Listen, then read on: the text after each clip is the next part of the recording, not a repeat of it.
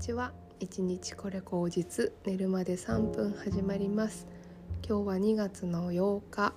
えー、火曜日になります。皆さんいかがお過ごしでしょうか、えー、私はですね毎月コーチについてもらってコーチングを月1回受けているんですけれども昨日ね夜またコーチにあのコーチングをしてもらってうんとあの思いのほかに自分が結構何て言うのかな手放そうと思ってるのに手放せていないことっていうのがあるんだなっていうのに昨日コーチングしてもらって気づいたんですね。あの例えばこうであるべきだとかうーんこの年齢だったらこれをすべきだとかなんかこんな風になっていなきゃいけないとかねうん、そういう思いが自分の中にあの自分で手放しているつもりであったのになんとなく周りをまだ見ていて手放しきれていないっていうことが、うん、よく分かりました。でですねうんと私は何が一番その時嬉しかったかというとあのいつもコーチをしてくれる方は私の母と同い年ぐらいの方だと思うんですけれども、えーとまあ要は自分がねなんかうん例えばこんなにうん人と違う人生っていうものというかあの自分独自の道を行くっていうことが、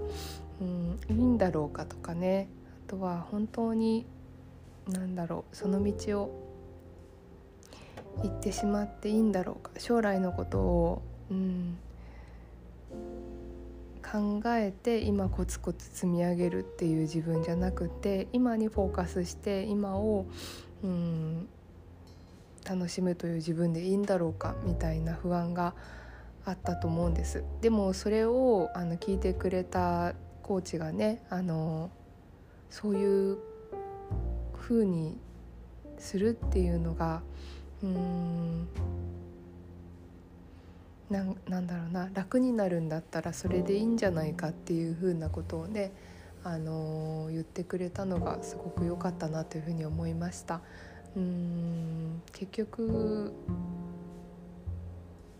まあ親世代とかそういう人の目をね、あのー、気にしているところっていうのをいつまでも、まあ、正直少しはあるんだなっていうのは思うしうんでもそういう人たちが必ずしも何て言うのかなこうしなさいああしなさいって言って人生を作ってきたわけじゃないしうんそうじゃなくてもいいよって言ってくれる人が目の前にいるっていうことがなんか私としてはすごく希望だなというふうに 思いましたね。うん、そうですねなんか、まあ、例えばですけども家族だから家族には何でも話して、えーと、家族は何でも分かってもらえなきゃいけないんだとかそういう思い込みがうん一回自分の中でそれはそんなはずはないと家族だって分からないことがあるし分かり合えない時だってあると。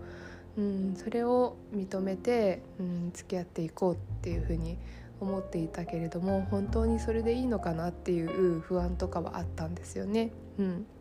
だけどそれを改めてあの自分の中でうん自分の中以外にそうコーチに話してみるっていうことによってああそれでいいんだっていうことをうんより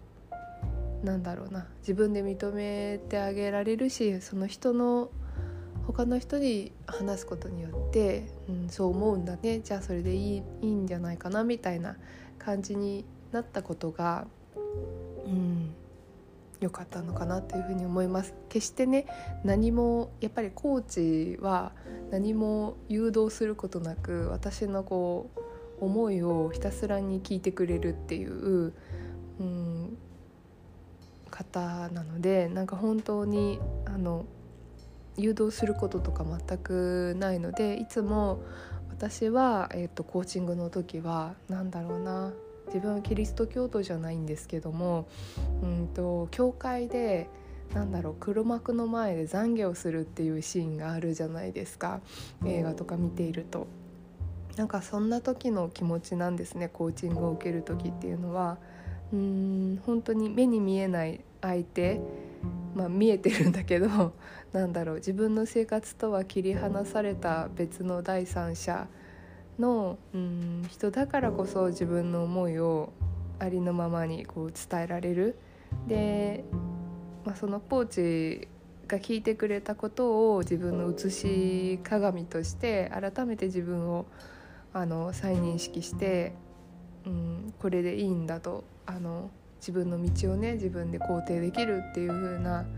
時間だなっていう風に思いましたね。うん、なんかそういう意味では昨日は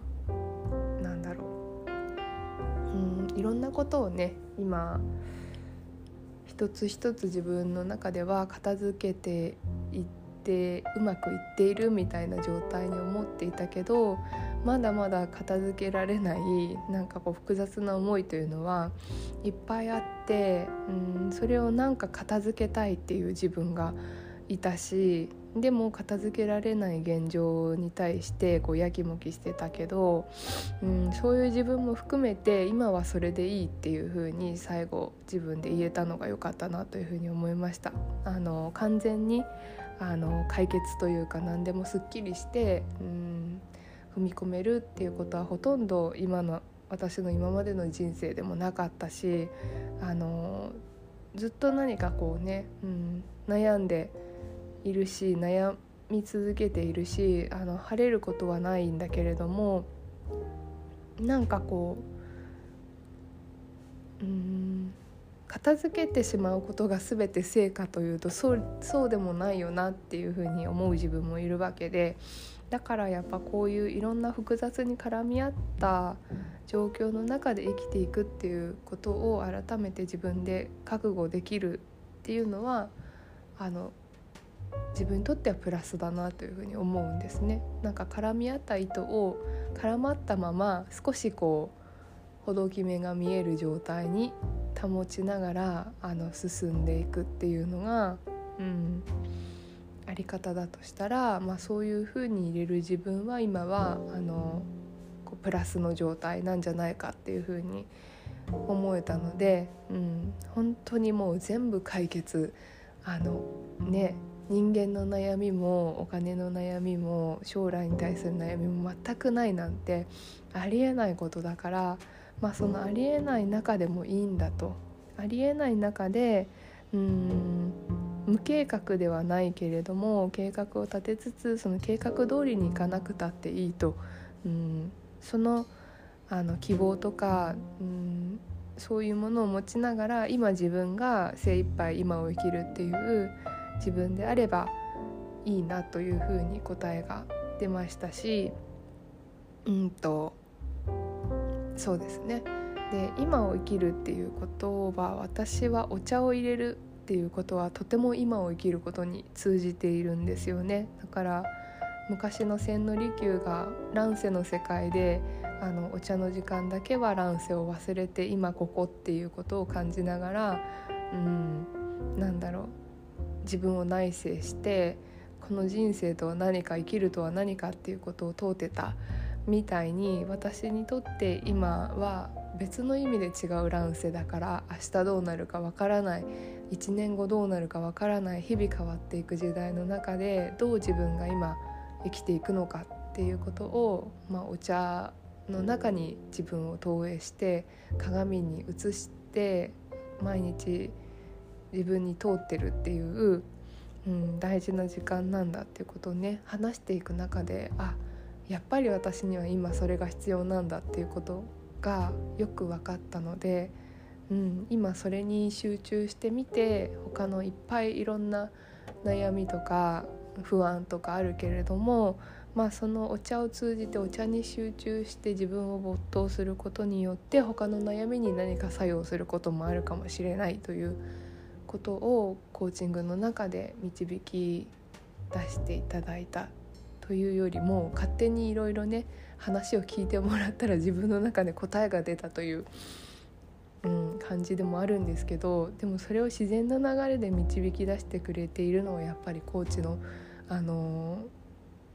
ー、素晴らしさだなというふうに思うんですね。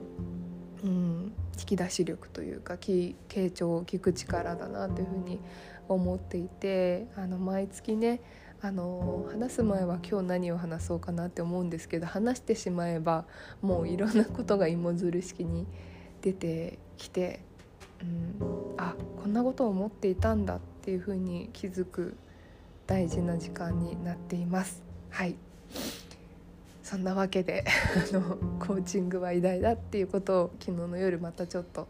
思い返して私はまた今日から今ここを意識しながらあのお茶と真摯に向き合ってあのやっていきたいななんて思うことでしたではではまた今日も半日、うん、楽しんでいきましょうではまた。